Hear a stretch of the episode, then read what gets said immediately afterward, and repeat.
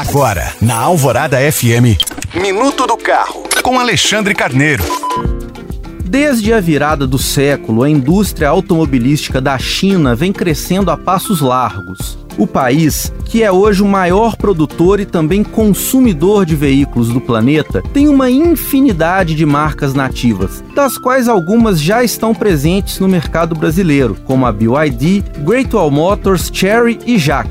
Mas essa multiplicação de produtos e de fabricantes continua, sendo que recentemente duas empresas que atuam no ramo de tecnologia decidiram entrar também no setor de automóveis. Uma delas é a marca de smartphones Xiaomi, que está desenvolvendo um carro elétrico luxuoso, chamado de SU7 e previsto para chegar ao mercado em meados do ano que vem.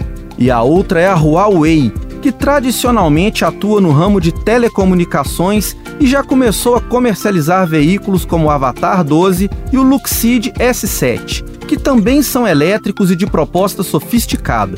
Quando o assunto é o mercado de carros, os chineses não estão querendo saber de pisar no freio. Lembrando que você pode baixar esse e outros podcasts pelo site alvoradafm.com.br. Eu sou Alexandre Carneiro para a Rádio Alvorada.